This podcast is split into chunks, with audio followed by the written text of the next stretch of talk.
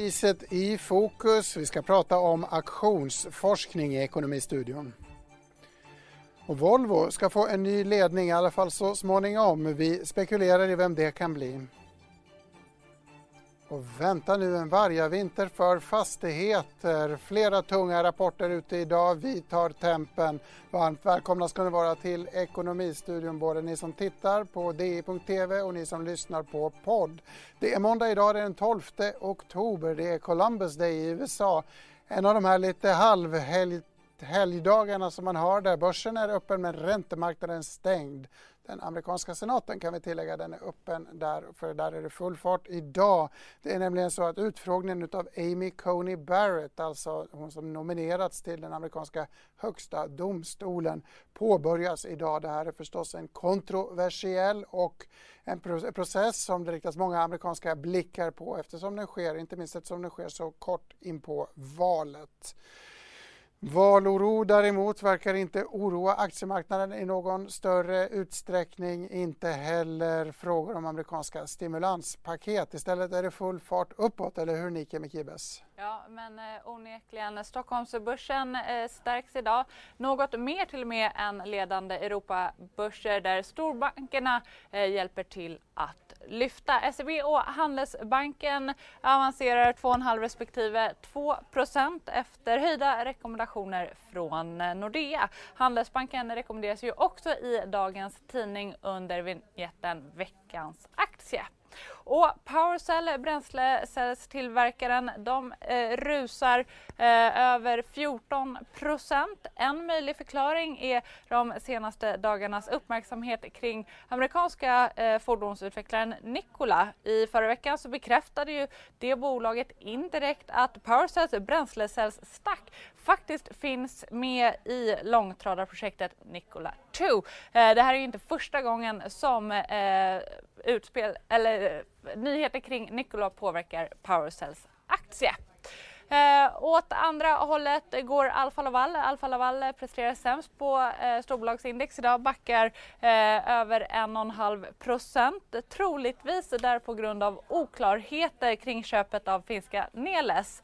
Eh, Neles enskilt största ägare Valmet har ju föreslagit ett samgående med eh, Neles efter att Alfa Laval la ett bud här i somras. Neles har bett om ett klargörande från Valmet, något som man inte har fått. Ja, ni hör lite oklart påverkar aktiekursen, något som inte påverkats, Något som är väldigt klart det är hur terminerna indikerar för USA-öppningen här lite senare.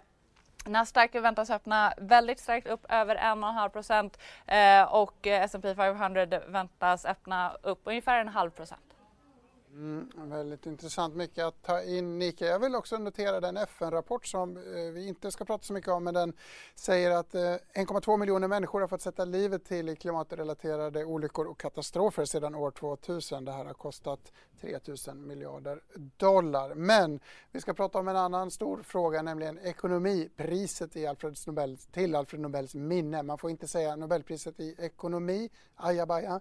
Men det tilldelades i alla fall amerikanerna Paul Milligram och Robert Wilson. Och så här lät det vid presskonferensen tidigare idag. The Royal Swedish Academy of Sciences has today decided to award the Sveriges Riksbank Prize in Economic Sciences in memory of Alfred Nobel jointly to Paul R. Milgram and Robert B. Wilson for improvements to auction theory and invention of new auction formats. Mm, I samband med det här beskedet pratade jag också med Torsten Persson, nationalekonom och centralfigur när det gäller att kora vinnarna utav ekonomipriset. Han påpekade att det här är ett unikt, eh, en, ett unik, en unik tilldragelse eftersom Paul Milgram och Robert Wilson både stått för grundforskningen och eh, tillämpat samma fråga själva. Men här är det verkligheten som har förändrats när eh, Milgram och Wilson kom på sina grundläggande eh, teoriresultat på 60, 70, 80-talet. Då var det ingen som kunde drömma om att man skulle auktionera ut eh, eh, licenser för eh, radiofrekvenser för att eh, använda för internet och mobiltelefoni. Eh, och den tillämpningen den blir väldigt komplex. Eh, och då funkar inte de eh, gamla välkända auktionsformaten. Då måste man komma på något nytt och då, då använder de de insikter de hade fått teoriarbetet till att, eh, att eh, just uppfinna nya format. Fascinerande, så det är inte bara så att man både forskar och tillämpar, det är också så att man har ett dramatiskt teknikskifte emellan forskningen och tillämpningen som gör att...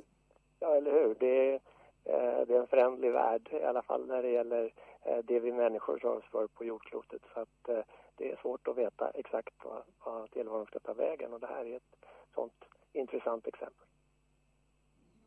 Försök under presskonferensen att adressera klimatfrågan i det här. Aktioner är ju vanliga bland annat när det gäller utsläppsrätter och det skulle, man skulle mm. kunna tänka sig att den här diskussionen glider in i klimatdiskussionen. Man kanske vill se mer aktionsformat för, för den här typen. Elhandel är ju ett annat område där man skulle kunna tänka sig att aktionsföreteelsen är, är, är, är stor. Kan du resonera lite kring det? Ja, det, det, det, är redan så kan man säga att, att eh, när de flesta känner, tänker inte på detta, men när vi betalar våra räkningar eh, så är det ytterst en, eh, en auktion som bestämmer eh, slutsumman på, på elräkningen. För det elpris som eh, vi betalar det sätts eh, bokstavligen varje dag i en auktion på en regional eh, elbörs. Och det där är inte bara elräkningen utan sophämtningen eh, eh, den eh, speglar det lägsta budet i en kommunal upphandling. Ehm, när man ska sätta igång, få tillstånd för vindkraftverk eller andra typer av, av energiframställning så är det ofta en auktion som ligger bakom vilken som får det kontraktet. Mm, jag frågade också Viktor Munkhammar, DIs egen makrokrönikör, ifall frågor rörande aktioner skulle få ny energi utav det här utnämnandet. Det är ju någonting som kommer på mer och mer håll och eh, frågan är ju hur man ska, hur man ska designa dem. Ett, ett problem som jag tycker att vi har med aktioner är ju när saker och ting läggs ut på entreprenad. Det lätta att se då är ju priset. Men vi vet ju av erfarenhet att det inte alltid blir bäst eh, om den som lägger det lägsta budet får det och hur ska man liksom väga in olika typer av kvalitetsaspekter i den här eh, budgivningen då. Vi har ju eh, förbifarten här i Stockholm eh, som ju blir fyra år försenad. Eh, troligen till, till stor del för att eh, eh en budgivare som la ett lågt pris men inte höll måttet kvalitetsmässigt Eh, Eh, eh, vann en del av upphandlingen. Eh, den typen av aspekter eh, finns det all anledning att, att titta mer på och se hur man ska kunna på ett snyggt sätt baka in det i den ursprungliga auktionen. Så att det finns mycket mer att göra. Ja, och det finns mycket mer att göra för att förstå den eh, miljökomponent som jag fiskade efter i den tidigare intervjun. Så jag ringde, jag slog en signal till Roger Josefsson som, är hållbarhets, eh, som sköter hållbarhetsanalysen borta på Danske Bank. Han hälsar, jag har ingen intervju med honom, men han hälsar att pristagarnas arbete faktiskt också har påverkat auktionsformatet för EUs utsläppsrätter. Den processen kallas single bid sealed, alltså en sluten budgivning i ett steg. Vi noterar att även britterna har använt den här forskningen när de har utformat sina, utsläpp, sina försäljningar av utsläppsrätter. Här står jag och läser Dagens Industri. Idag toppar vi tidningen med spekulationer kring vem som kan ta över rodret i Volvo. Med mig för att diskutera detta har vi skribenten och det är journalisten Karin Olander. Karin, Samuelsson, Håkan Samuelsson har ju gjort väldigt bra ifrån sig i Volvo, starkt track record. Ändå så är hans dagar räknade. Berätta varför det? Ja, det är ju inte så att det är någonting som kommer att ske på väldigt kort sikt här, utan det är nog så att Håkan Samuelsson eh, fortsätter ju, men eh, hans kontrakt gäller till 2022 och han fyller 70 nästa år. Han har ju som sagt eh, gjort väldigt bra ifrån sig under de här åtta åren där Volvo har ökat i försäljning och lönsamhet och eh, fler antal anställda och fler fabriker och så. Men eh, det är ju så att man börjar se efter en successionsordning. Det har man pratat om ett, ett tag, men nu närmar det sig allt mer. Eh, det är inte så att någon säger att eh, ett vd-skifte kommer att ske liksom, eh, de närmsta veckorna, men det börjar gå åt det hållet att man måste börja se sig om efter att hitta nya kandidater, hitta någon som kan ta över efter Håkan Samuelsson helt enkelt. Oavsett när det sker så är det alltså ett par stora skor som ska fyllas. Hörru du, Carla Del Gisser, finanschefen, en personlig favorit när jag gissar här. Henne ger du inte så stor sannolikhet. Varför det? Ja, alltså hon är ju egentligen ett väldigt intressant namn. Hon har eh, klivit in på Volvo och eh, Eh, snabbt eh, eh, gjort eh, bra ifrån sig, eh, varit tydlig när hon har kommunicerat utåt, eh, verkar ta för sig och så. Men hon har ingen eh, tidigare fordonserfarenhet och det tror jag ligger henne i fatet en hel del. Hon kom ju in på Volvo Cars och det är första gången hon jobbar på ett bilbolag. Och det är, när man står i den här stora Eh, förändringen och omställningen så är det bra att ha med sig mera eh, där man har erfarenhet från bilindustrin. Men ja, jag räknar ju inte bort henne. Jag bara konstaterar att de flesta jag pratar med säger att eh, hon har för lite erfarenhet från fordonsindustrin så här långt. DG Seler kanske man säger. Jag beklagar min dåliga holländska pronunciation här. Hörru du, du listar några andra intressanta möjliga kronprinsar, bland annat en som tog klivet in i Volvos styrelse för inte så länge sedan. Berätta lite om det. Ja, eh, Jonas Samuelsson då som är VD för Electrolux, eh, han eh, blev klar för Volvos styrelse alldeles nyligen och gör faktiskt debut på styrelsemötet nästa vecka och det är första gången då som han eh, får möta de andra styrelseledamöterna och diskutera eh, Volvo Cars framtid. Och med tanke på att han faktiskt har en bakgrund i bilindustrin, 12 år faktiskt, eh, både på Saab Automobil och sen General Motors som när han jobbade där var världens största tillverkare. Och han var sju år i Detroit och jobbade med bland annat finansfrågor, marknad, försäljning. Så har han den här Eh, efterlängtade erfarenheten av just global bilindustri. Och dessutom, eh, Electrolux jobbar ju med konsumentprodukter precis som bilar och han har visat att han eh, är skicklig på att styra en global koncern och få till strukturförändringar som också Volvo Cars behöver. Så jag skulle säga att han har klivit fram som en väldigt stark kandidat nu när man gör det här valet att ta in honom i styrelsen, där man faktiskt utökar styrelsen med en plats för att han ska kunna väljas in, vilket också signalerar att man verkligen vill knyta honom till sig. Han kan inte bara styra en global koncern, han kan styra en Volvo också. Jag noterar att du skriver att han har bytt bil, han körde tidigare BMW. Men det finns några andra kandidater, kan du kort nämna ett par andra alternativ att hålla koll på? Ja, Dennis Nobelius eh, är en, eh, lång, eh, en, en, person som har varit länge inom Volvo och just gett sig ut på många olika områden. Han är ingenjör i grunden men har hoppat på många olika slags tunga uppdrag där han faktiskt eh, kanske är mest eh, ihågkommen då när han lanserade den nya XC90, den här viktiga modellen som visade Volvos nya lyxigare väg. Och det var han som var projektledare för hela det eh, arbetet. Eh, och han har också varit eh, chef på Torslandafabriken och hållit i det här med produktion och så, alla, alla de problemen som uppstår eh, när en fabrik ska fungera. Och sen så har han varit marknadschef då i Schweiz och hållit i en hel, eh, en, ett lands marknad och eh, fått eh, eh, sköta allting som rör det med både försäljning och, och återförsäljare och hitta rätt väg till kunden. Och sen de senaste åren har han varit VD för mjukvarubolaget Zenuity. Och nu har han gått in som vice VD i Polestar, då det här elbilsbolaget. Så han, är, han är, har en bred erfarenhet. Eh, Anders Gustafsson, där ser vi bild på till höger. Han är Amerika-USA-chef. En eh, väldigt eh, eh, också rutinerad Volvo-person som har jobbat mycket inom försäljning då framför allt. Han har mest ägnat sig åt de delarna, var tidigare Europachef Eh, och, och ses ju som en skicklig just bilhandlare. Eh, det är väl, och sen nämner jag även eh, Lex Cashmaker som är den mest rutinerade Volvochefen. Han har varit eh, 25 år på olika chefsposter inom Volvo. I stort sett eh, på alla olika slags områden utom VD just. Han vore ju ett väldigt enkelt val om det skulle ske ett snabbt VD-byte. Nu är det nog inte det som väntar utan det här kan ta ytterligare lite mer tid där man kan eh, testa kandidater och fundera något mer eftersom det inte det är inget akut skifte som väntar utan det är en, det är en process som pågår.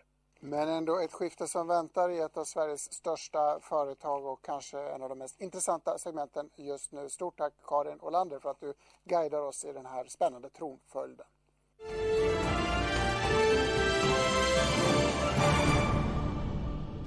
Jag vill lägga till två saker eh, apropå den här intervjun som jag spelade in för ett par timmar sedan. Då hade jag en annan tröja på mig. Den som undrar hur jag kan byta så snabbt kan lita på att det är teknik teknikens under som gör detta möjligt. Jag vill också beklaga Carla del Geiseler vars namn jag alltså inte kan uttala. Hon kommer från Belgien och det är alltså mitt flam, min flamländska som brister, inte min holländska. Väldigt lika varandra dessa två språk men rätt ska vara rätt, eller hur? Med de orden så går vi vidare och nästa rubrik lyder så här. Winter is coming, så skriver Arctic, eh, analysfirman Arctic Research eh, i en färsk rapport som tar tempen på en rad fastighetsbolag. Tuffare tider kan vänta, skriver alltså bolaget som riktar in sig på kreditsidan. Man tittar på fastighetsbolagens obligationer alltså. Bland riskerna man tar upp så nämns en svag omvärldsekonomi men också nya vanor när människor jobbar hemifrån. Även Pareto släppte en analys av samma sektor idag. Den handlar om aktiesidan och har fått eh, ganska mycket uppmärksamhet på för börsintresserade. Marcus Henriksson, en av analytikerna som ligger bakom den rapporten, har gått från 12 till 6 köprekommendationer i den svenska branschen. Jag frågade om även han tycker att vintern står i antågande. Nej, det, det, skulle jag inte säga. Det, inte, det ser väl kanske mer dramatiskt ut än, än vad det är. Generellt så vi har ingen säljrekommendation så att det, det är köp eller, eller hold här då. Och överlag skulle jag säga positiva hållrekommendationer. Att, att vi ändå ser en viss uppsida i, i flera av, av bolagen vi har tagit ner från, från köp till håll. Då. Men synen för fastighetssektorn eh, skulle jag säga i, i rapporten vi släpper är ändå åt det positiva hållet. Men det gäller väl att och ha en, en mer rimlig förväntansbild framåt jämfört med hur det ser ut i mars-april. Jag vill prata om två drivkrafter. Den ena är förstås låga räntor väldigt länge, den andra är trenden att jobba hemifrån. Men, men en initial, spontan och obegåvad fråga, är det helt enkelt så att det blivit för dyrt på många håll i sektorn? Att det är därför du har backat lite grann? Ja, delvis. Jag, jag, tycker väl flera segment som har lyfts fram här nu under, under ja, egentligen sen, sen april och under sommaren, bostäder och samhällsfastigheter och logistik. Det har ju varit de heta temana här då. Så att eh, där finns ju absolut en koppling till att eh, generellt den typen av bolag som vi sänker ner till, till eh, hold då. Vi har ju tidigare haft Balder till exempel som ett av våra topics sen i, sen i våras då och den, den uh, åker ner till hold nu då. Men uh, det, det, handlar väl ändå om att svenska fastighetsaktier har gått betydligt bättre än globalt. Om vi tittar Europa och USA till exempel så har det lyfts överhuvudtaget. Så att, eh, en mer eh, nyanserad och eh, rimlig förväntansbild framåt då för avkastningen på, på börsen. Då. Det är inte alltid börsen och generella marknaden, fastighetsmarknaden korrelerar. Men det finns många ljuspunkter på fastighetsmarknaden nu.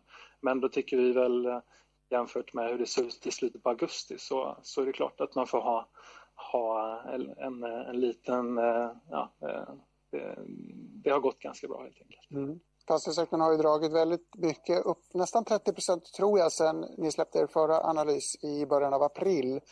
Eh, sen dess har ju arbete hemifrån debatterats som en väldigt stor faktor som kan sänka hela sektorn eftersom man inte behöver så mycket kontorsyta längre. Men du säger att den oron delvis är obefogad eller överdriven? Ja, trenden är här, det, det, ja, det vet vi och det har vi alla varit igenom här under våren och sommaren. Men, men man måste väl se det mer över, över en längre tidsperiod. Bara för att eh, vi jobbar hemma i princip dubbelt så mycket nu då jämfört med corona. Eller det är i alla fall det vi, vi förväntar oss när det här mer lugnar ner sig. Att man, man innan jobbade hemma ungefär eh, strax under en dag per vecka i snitt och nu då upp mot en och en halv dag. Det är det vi har i vårt scenario här då. Så, så är det ändå så att vi har ju, bara för att man jobbar hemma eh, dubbelt så mycket så betyder inte det att eh, kontorsefterfrågan ska gå ner då med 15 procentenheter. Det är vad det implicerar om man tänker sig en arbetsvecka på 40 timmar. Utan det är inget ett till ett förhållande mellan de två utan du är tvungen att ha kvar kontoret ha kvar mycket ytor bara för uh, egentligen kunna ha ett kontor. Så, så att det finns en, en scalability-effekt där uh, som, som gör att det inte då är ett till ett. Och sen många, många leasar är ju på tre eller till fem år. Så bara för att du vill gå ner i yta så kan du inte för du har ett avtal. Så det kommer också dämpa den här effekten under den kommande tre till femårsperioden. årsperioden. Och sen i år blir väl inte sysselsättningen så pass eh, superstark, men, men det 30-åriga snittet i Stockholm till exempel är 2% per år på kontor. Mer och mer som jobbar inom, inom kontorssektorn relativt industri. Så det hjälper ju och gynnar ju efterfrågan över tid. Då. Och sen har vi nyproduktion som tynger lite. 1% av stocken byggs i år och 1% nästa år. Så det liksom finns flera effekter som man måste ta i beaktande när man tittar på total kontorsefterfrågan. Då. Och vår slutsats är väl egentligen att trenden är här, det kommer ha en negativ påverkan men det kommer smetas ut över, över ganska så många år då medan marknaden mer har tänkt att det ska ske nu och allt på en gång. Då. Då har det blivit dags för sista raden. Eftersom det är måndag idag så dyker vi plikttroget ner i Dagens Industris rikliga arkiv. Vi har pratat mycket om aktioner idag så jag fiskade lite grann efter sådana artiklar och jag kom att tänka på 3G-aktionen i IT-bubblans spår i slutet av 2000 lite äldre tittare minns det här. Då snuvades Telia, mycket överraskande, på en 3G-licens. Um, ehm, Måndagen efter, det här var, skedde under helgen, på måndag den 18 december så såg Dagens Industri ut så här. Då ser vi Telias ordförande Lars-Erik Pettersson som hade problem och förmodades ringa till Investor och Hongkongbaserade Hutchinson som hade vunnit en licens och så småningom kom att lansera eh, bolaget 3. Så blev det ju inte. Telia sökte en annan samarbetspartner. Det är alltid roligt att läsa de här gamla tidningarna. Vi hittar en notis där Mats, Mats Kviberg i samma tidning säger att kapitalismen har en inbyggd ståndscirkulationsfunktion som gör att gamla privilegier ställs på ända. DIs ledare noterade för övrigt att eh, Telia borde styckas och säljas medan en annan artikel förfasades över att Ikon tappat mycket i värde på börsen. Jag kan väl också notera att Lars-Erik Pettersson kommer att uppmärksammas i ett annat sammanhang. Han var vd för Skandia. Skandia-affärerna Skandia ledde till att han sparkades ett par, tre år senare, 2003. Men det var alltså efter den 18 december 2000 som vi dök ner i idag. Det var allt för den här gången. Stort tack ni som tittat. Jag heter Gabriel Mellqvist. Ekonomistudion är tillbaka igen imorgon som vanligt 14.30. Fram till dess, häng med oss på di.se när du vill.